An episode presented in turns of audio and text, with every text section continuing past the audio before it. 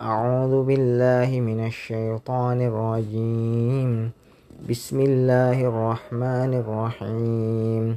والتين والزيتون وطور سينين وهذا البلد الأمين.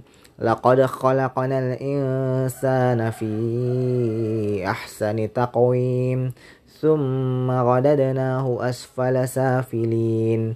إلا الذين آمنوا وعملوا الصالحات فلهم أجر غير ممنون.